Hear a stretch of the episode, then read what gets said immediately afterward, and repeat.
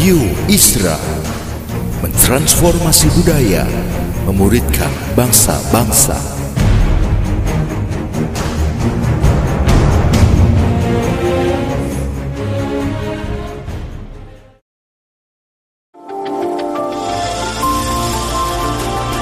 Voice of Pradaim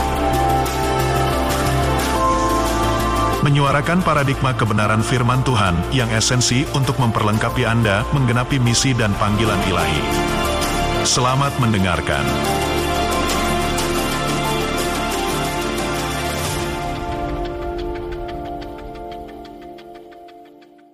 Alkisah suatu hari, seorang hamba Tuhan yang sangat pelupa melayani ibadah di jemaat yang ia gembalakan. Ketika mulai berkhotbah, mendadak ia teringat ketika tadi tiba di gereja dan memarkir mobilnya di tempat parkir, ia telah lupa mematikan mesin mobil tersebut. Berarti sejak tadi pintu mobil belum dikunci dan mesin mobil itu dalam keadaan hidup. Tentu ingatan ini sangat mengganggu konsentrasi yang bersangkutan dalam berkhotbah. Hanya saja masalahnya ia tidak mungkin menghentikan khotbahnya dan meminta jemaat untuk menunggu agar ia dapat pergi ke tempat parkir guna mematikan mesin mobil. Jadi, sementara berkhotbah, dia memutar akal untuk mencari jalan keluar. Mendadak, ia mendapat ide yang cemerlang. Ia pun berkata kepada jemaat yang sedang mendengarkan khotbahnya. Jemaat, sebelum saya teruskan khotbah saya ini, ada baiknya saudara terlebih dulu mengambil waktu untuk menentukan hati di hadapan Tuhan merenungkan apa pesan yang Tuhan telah sampaikan kepada dirimu. Dan kemudian berdoalah secara pribadi kepadanya. Sebagai tanggapan terhadap pesan yang ia berikan tersebut. Sesudah itu baru saya akan teruskan khotbah saya ini. Menuruti kata-kata hamba Tuhan tadi, maka seluruh jemaat menundukkan kepala, memejamkan mata, dan mengambil waktu teduh. Sementara itu, diam-diam si hamba Tuhan turun dari mimbar dan menyelinap keluar menuju ke tempat parkir. Benar saja, pintu mobil miliknya belum dikunci dan mesin mobil dalam keadaan hidup alias belum dimatikan. Cepat-cepat dia membuka pintu mobil, masuk ke dalamnya dan duduk di belakang kemudi. Sekarang mendadak ia lupa tentang tujuan mengapa dia masuk ke dalam mobil tersebut. Sehingga bukannya mematikan mesin mobil, justru ia menjalankan dan mengemudikan mobilnya. Lalu pulang ke rumah seperti yang biasa ia lakukan seusai ibadah. Sesampainya di rumah dan sesudah menukar baju yang ia kenakan dalam ibadah tadi dengan baju santai sehari-hari, barulah ia teringat bahwa tadi dia belum selesai berkhotbah. Entah apa yang terjadi dengan jemaat yang ia suruh untuk mengambil waktu teduh tadi. Semoga kiranya hal seperti itu tidak pernah menimpa diri saya. Namun memang di dalam hidup ini ada hal-hal yang harus selalu kita ingat. Dan di saat yang sama ada banyak hal yang wajib kita lupakan. Kita tidak boleh keliru dalam hal tersebut. Jangan hal-hal yang harus kita ingat justru kita lupakan. Yaitu seperti si hamba Tuhan tadi. Dan hal-hal yang harus kita lupakan malahan selalu kita ingat. Jangan janji kita kepada orang lain yang seharusnya kita ingat, malahan kita lupakan. Dan kesalahan orang terhadap diri kita yang seharusnya kita lupakan, malahan selalu kita ingat. Hanya bila kita dapat mengingat apa yang seharusnya kita ingat, dan melupakan apa yang wajib kita lupakan, barulah kita dapat meraih hari esok sebagaimana yang Tuhan janjikan dan yang kita harapkan. Sekarang saya ingin bertanya terlebih dulu. Apakah harapan saudara untuk tahun ini? Entah harapan itu dalam kaitan pendidikan, karir, kehidupan keluarga, kesehatan, maupun pelayanan saudara. Sejauh apa saudara sungguh-sungguh berkeinginan agar harapan saudara benar-benar menjadi kenyataan. Di sinilah pentingnya prinsip meninggalkan masa lampau secara sehat, yaitu dengan mengingat apa yang harus diingat dan melupakan apa yang wajib kita lupakan. Sehingga dengan demikian hidup kita tidak tertambat oleh masa lampau dan kita dapat menjangkau masa depan yang Tuhan sediakan. Dengan maksud itu, maka di sepanjang bulan ini saya mengajak saudara untuk melihat apa yang Tuhan sampaikan kepada Yosua sebagaimana yang dicatat dalam kitab Yosua pasal 1 yaitu agar Yosua membawa umat Tuhan untuk terus bergerak maju atau press on. Bergerak maju dalam menjangkau janji dan rencana Tuhan bagi umatnya. Di dalam hal ini, Yosua yang saya maksudkan adalah pribadi yang dalam Ibrani pasal 11 disebut secara tidak langsung sebagai salah seorang pahlawan iman.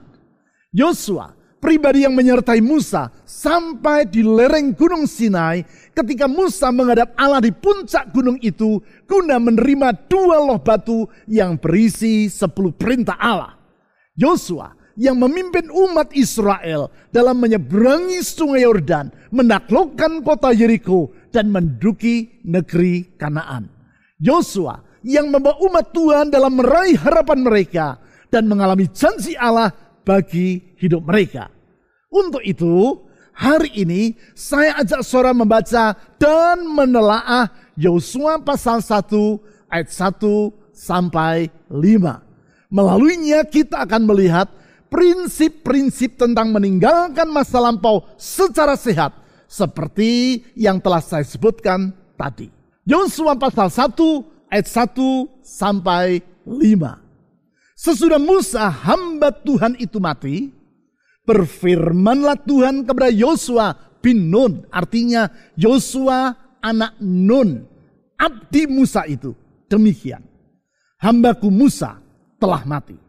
Sebab itu bersiaplah sekarang, seberangilah sungai Yordan ini, engkau dan seluruh bangsa ini, menuju negeri yang akan kuberikan kepada mereka kepada orang Israel itu.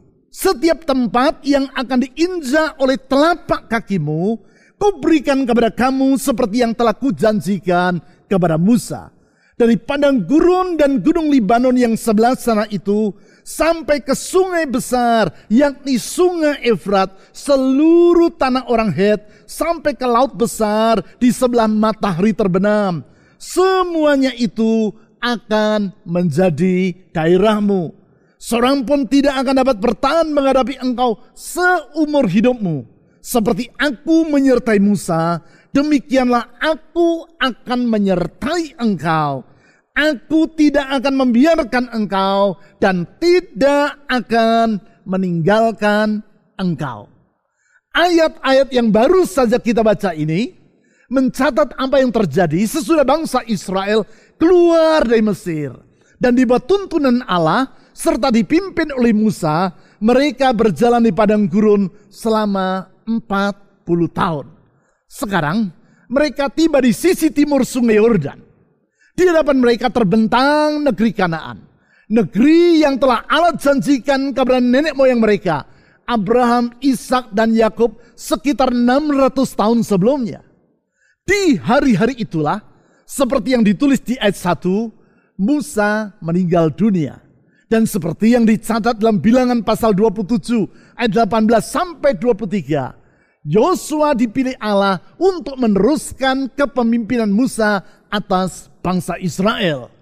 Sesudah itu, sebagaimana yang ditulis di ayat 1 sampai 5 yang telah kita baca tadi, Allah berfirman kepada Yosua, agar ia membawa bangsa Israel untuk bergerak maju menyeberangi sungai Yordan dan memasuki negeri Kanaan yang telah Allah janjikan kepada umatnya.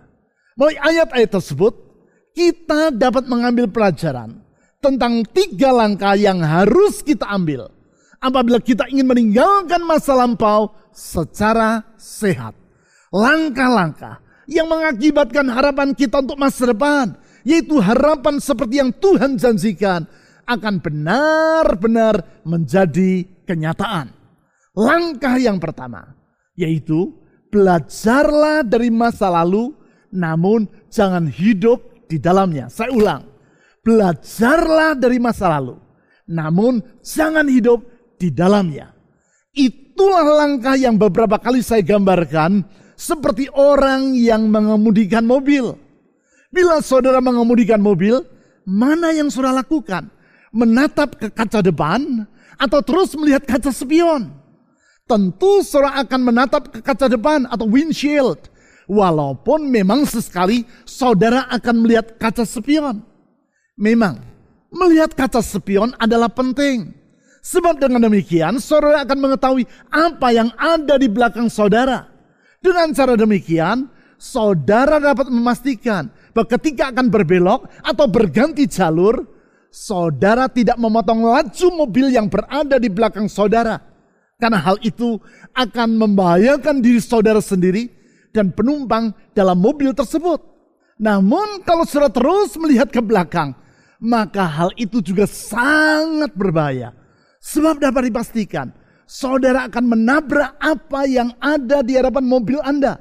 Atau dapat terjerumus ke dalam jurang yang ada di depan saudara.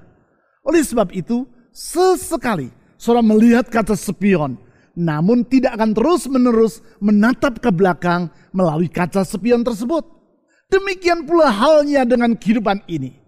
Kita perlu melihat ke masa lampau untuk mengambil pelajaran atau hikmah dari masa lalu. Namun jangan biarkan diri kita hidup di masa silam tersebut sepahit atau semanis apa pun masa lalu itu, kita perlu menyadari bahwa kita tidak lagi hidup di masa itu. Kita hidup di masa sekarang untuk menyongsong masa depan. Langkah itulah yang dikemukakan Allah kepada Yosua sebagaimana yang ditulis di ayat 2 dengan berkata, Hambaku Musa telah mati. Itulah kalimat pertama yang Allah utarakan kepada Yosua. Hambaku Musa telah mati. Memang Musa adalah hamba Allah yang luar biasa. Tidak banyak orang yang dipakai Tuhan untuk melakukan mujizat-mujizat sehebat seperti yang dikerjakan oleh Musa. Tidak banyak orang yang pernah berbicara secara berhadapan muka dengan Allah seperti Musa.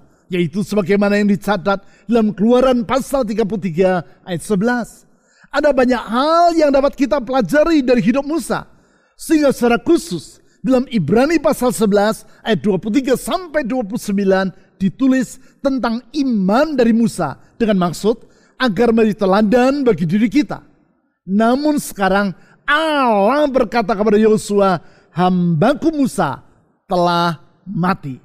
Kemudian lebih lanjut Allah berfirman, sebab itu bersiaplah sekarang, seberangilah sungai Yordan ini, engkau dan seluruh bangsa ini menuju negeri yang akan kuberikan kepada mereka kepada orang Israel itu. Dengan demikian Tuhan berkata, Yosua belajarlah dari masa lalu, yaitu tentang hambaku Musa. Namun janganlah engkau hidup di masa lalu itu. Karena itu sekarang bersiaplah. Seberangi sungai Yordan bersama dengan seluruh bangsa yang engkau pimpin. Masukilah negeri Kanaan yang ada di hadapanmu. Artinya apa pun yang telah saudara lewati di masa lalu. Entah masa itu adalah masa yang gemilang ataupun masa yang sukar. Jangan sekali-kali terus bercokol di situ. Jangan seperti orang yang dengan bangga berkata, dulu, dulu saya orang yang rajin berdoa. Dulu, dulu saya orang yang suka membawa orang yang belum mengenal Kristus untuk datang dan menjadi pengikut Yesus. Puji Tuhan untuk semua hal yang telah terjadi di masa dulu. Tetapi yang penting adalah bagaimana kita hidup di masa sekarang dalam menyongsong masa depan. Ingat apa yang Tuhan katakan tadi. Hambaku Musa telah mati. Sebab itu bersiaplah sekarang seberangilah sungai Yordan ini. Demikian juga semua masa lalu yang pahit tidak usah kita simpan dan terus kita pelihara. Sebab tindakan tersebut sama seperti orang yang menggaruk bekas luka yang mulai mengering. Bukankah menggaruk bekas luka yang mulai mengering terasa enak? Namun kalau kita melakukannya, maka luka itu tidak akan kunjung sembuh dan bukannya tidak mungkin lama-kelamaan akan mengakibatkan infeksi yang semakin parah yang pada akhirnya merugikan diri kita sendiri. Oleh sebab itu sebagaimana yang Tuhan utarakan kepada Yosua untuk terus bergerak maju atau press on, maka kita harus meninggalkan masa lampau secara sehat, yaitu dengan belajar dari masa lalu, namun jangan hidup di dalamnya. Kita perlu belajar dari masa lalu agar tidak usah mengulang kekeliruan yang pernah terjadi dan mengambil hikmah dari keberhasilan yang pernah dicapai. Namun jangan hidup di dalam nostalgia atau hidup di masa lampau. Hal itu sama dengan membelenggu diri kita sendiri. Karenanya, mari kita tinggalkan masa lampau dan bergeraklah maju untuk meraih masa depan yang Tuhan janjikan. Selanjutnya, langkah kedua untuk meninggalkan masa lampau secara sehat adalah tataplah masa depan dengan berpegang pada janji Tuhan. Saya ulang, tataplah masa depan dengan berpegang pada janji Tuhan. Memang kita perlu menyadari bahwa hidup kita tidak berakhir di masa lampau ataupun hanya sebatas di masa sekarang. Kita hidup menyongsong masa depan. Masalahnya bagi sebagian besar orang, masa depan terasa serba tidak jelas. Sehingga mereka ingin tetap hidup di masa lampau dan setidaknya bertahan hidup di masa sekarang. Rasa takut terhadap masa depan ini antara lain karena orang berpikir bahwa masa depan bersifat tidak dapat dipastikan. Hal ini dapat kita lihat dalam tulisan Alvin Toffler, futurolog yang sangat terkenal dalam bukunya Future Shock. Dalam bukunya tersebut, Alvin Toffler, jurnalis, penulis, dosen, dan pribadi yang dengan mempelajari berbagai tren di dunia telah membuat prediksi tentang masa depan itu menulis bahwasanya perubahan yang terjadi di dunia ini semakin lama berlangsung dengan semakin cepat. Akibatnya orang merasa takut akan masa depan. Sebab hari esok serba tidak dapat diterka. Rasa gelisah yang dikemukakan oleh Alvin Toffler ini memang mencengkram hati banyak orang. Cobalah Anda bertanya kepada para pelaku bisnis. Apa yang mereka pikirkan tentang masa depan? Sangat jarang di antara mereka yang akan berkata, wah bisnis di masa depan nampak semakin mudah. Dan perjuangan kita akan semakin bertambah ringan. Kebanyakan para pelaku bisnis dengan rasa resah berkata kepada saya, bisnis semakin lama semakin sukar. Perubahan berlangsung dengan sangat cepat. Apalagi dengan maraknya bisnis secara online seperti sekarang. Kalau tidak cepat tanggap, kita pasti akan tertinggal oleh para pesaing kita. Hal yang sama dialami oleh umat Israel. Sekarang mereka berada di perbatasan negeri Kanaan. Wilayah yang belum pernah diinjak oleh bangsa itu. Kecuali oleh Yosua dan Kaleb yang pernah mengintainya 40 tahun sebelumnya. Menghadapi masa depan yang terbentang di hadapan mereka tersebut.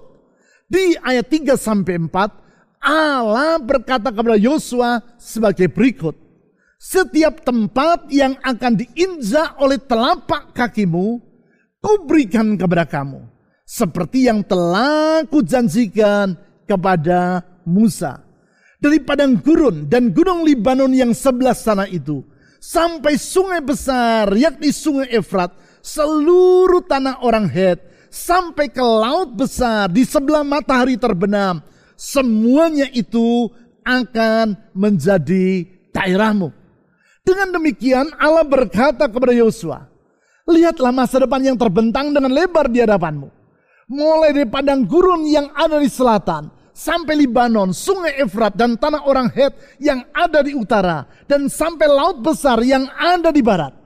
Tataplah masa depan itu dengan berpegang pada janjiku, yaitu seperti yang telah kujanjikan kepada Musa ini janjiku. Setiap tempat yang akan diinjak oleh telapak kakimu, ku berikan kepada kamu. Ya, semua itu akan menjadi daerahmu. Yosua, tataplah masa depan dengan berpegang pada janjiku. Hal yang sama Tuhan sampaikan kepada saudara. Tataplah masa depan dengan berpegang pada janji Tuhan. Dengan demikian, saudara akan berani meninggalkan masa lalu dan menyongsong masa depan. Mari terus bergerak maju. Press on. Janji Tuhan dapat diandalkan. Karena dia yang berjanji adalah pribadi yang mampu menggenapi firman-Nya dan setia kepada perkataannya. Dengan demikian, saudara akan berani melepaskan diri tambatan masa lalu dan keterbatasan di masa sekarang. Janjinya selalu dapat dipegang dan rencananya selalu indah bagi umatnya. Sekarang langkah ketiga untuk meninggalkan masa lampau sehat adalah masukilah masa depan dengan mengandalkan penyertaan Tuhan. Saya ulang, masukilah masa depan dengan mengandalkan penyertaan Tuhan. Penyertaan Tuhan ini adalah penting karena sehebat apa pun seorang manusia tidak dapat dipungkiri bahwa yang bersangkutan adalah pribadi yang terbatas. Keterbatasan tersebut mengakibatkan orang tidak tahu dengan pasti apa yang ia hadapi. Terlebih lagi, bukan saja masa depan acap kali bersifat tidak menentu, juga sering kali diwarnai dengan tantangan yang tidak ringan. Bahkan kalaupun tantangan itu bersifat sederhana, tetapi kalau kita tidak tahu apa yang ada di hadapan kita, maka tantangan tersebut akan terasa sangat menakutkan. Hal ini mengingatkan saya kepada kisah tentang seorang pekerja pada suatu proyek pembangunan gedung yang tinggi dan yang melakukan pekerjaannya di malam hari.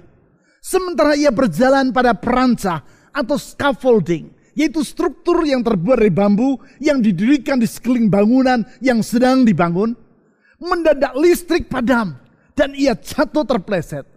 Ia jatuh dari ketinggian sekitar 30 meter dari tanah. Sementara tubuhnya meluncur ke bawah, beruntung tangannya sempat mencengkram selembar papan yang tipis. Sehingga ia tidak sampai terhempas jatuh ke tanah. Yang bersangkutan berusaha untuk naik kembali ke perancah tempat tadi ia berjalan. Namun kakinya tidak menemukan tempat tumpuan. Sehingga ia tidak berhasil untuk naik ke atas. Dan tetap bergayutan dengan tangan yang memegang papan triplek yang tipis tadi.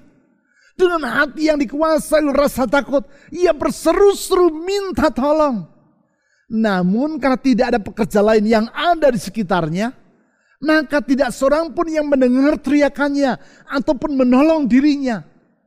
Satu jam berlalu dan aliran listrik belum juga pulih kembali. Sehingga lingkungan di sekitarnya tetap dalam keadaan yang gelap gulita. Sementara itu tangannya mulai merasa kelelahan. Dan ia tidak mampu untuk terus berpegangan pada papan yang tipis tadi. Akhirnya cengkeramannya pun menjadi longgar dan terlepas dari papan yang ia pegang. Ia terjatuh 40 cm saja ke bawah.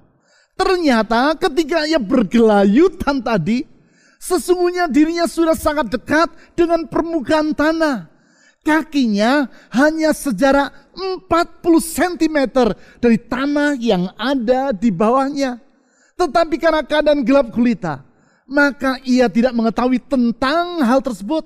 Ia pikir dirinya masih belasan meter di atas permukaan tanah. Akibatnya tadi, selama satu jam ia terus bergelayut dan dikuasai dengan rasa takut. Padahal kalau saja ia tahu bahwa dirinya hanya 40 cm dari tanah, tentu ia tidak akan merasa takut seperti tadi. Demikianlah kehidupan kita. Acap kali ukuran yang sesungguhnya tantangan dan kesukaran yang ada di hadapan kita tidak kita ketahui. Pengetahuan kita yang terbatas membuat kita sama seperti orang yang bergelayutan di tempat yang gelap gulita tadi. Sebagai akibat, kita merasa takut tentang masa depan dan tantangan yang ada. Dalam situasi seperti itu, mengenal siapa Tuhan yang sesungguhnya dan menyadari bahwasanya dia tidak pernah meninggalkan kita, namun selalu menyertai kita akan menyanggupkan kita untuk memasuki masa depan dengan hati yang penuh damai sejahtera. Itulah pentingnya penyertaan Tuhan sebagaimana yang Tuhan janjikan kepada Yosua di ayat 5 dengan berkata, Seorang pun tidak akan dapat bertahan menghadapi engkau seumur hidupmu. Seperti aku menyertai Musa, demikianlah aku akan menyertai engkau Aku tidak akan membiarkan engkau dan tidak akan meninggalkan engkau. Tuhan berkata kepada Yosua, bahwa sebagaimana ia telah menyertai Musa, demikianlah ia akan menyertai Yosua. Sebagaimana penyertaannya atas diri Musa mengakibatkan Musa sanggup mengatasi berbagai rintangan yang menghadang. Mulai dari laut teberau, tentara Firaun yang mengejar, dan ganasnya padang gurun di antara Mesir sampai negeri Kanaan. Demikianlah penyertaan Tuhan atas diri Yosua akan mengakibatkan seperti yang dikatakan Tuhan. Seorang pun tidak akan dapat bertahan menghadapi engkau seumur hidupmu. Oleh karena itu, agar kita mampu meninggalkan masa lampau yang membelenggu hidup kita dan yang membatasi diri kita untuk mengalami janji Tuhan dengan sepenuhnya, kita perlu memasuki masa depan dengan mengandalkan penyertaan Tuhan. Itulah yang dikemukakan oleh Corrie ten Boom, hamba Tuhan dari Belanda yang sangat terkenal di dunia. Pribadi yang pernah menjadi tahanan dan mengalami siksaan dalam kamp konsentrasi tentara Nazi Jerman pada Perang Dunia Kedua. Ia berkata, Never be afraid to trust an unknown future to a known God.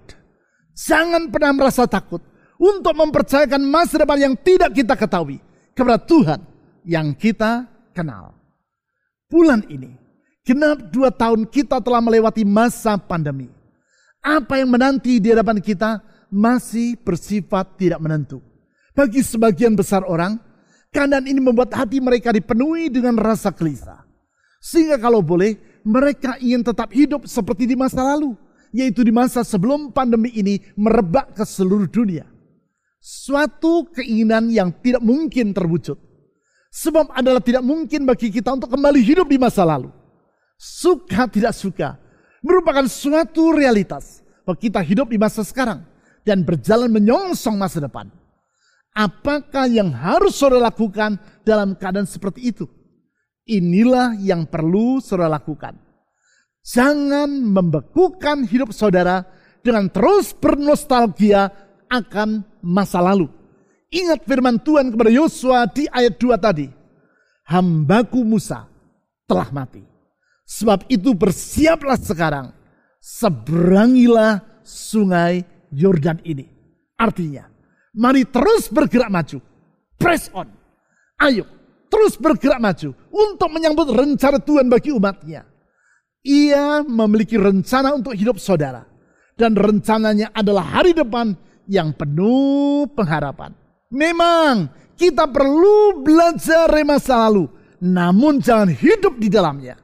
Karena itu, tataplah masa depan dengan berpegang pada janji Tuhan dan masukilah masa depan itu dengan mengandalkan penyertaannya.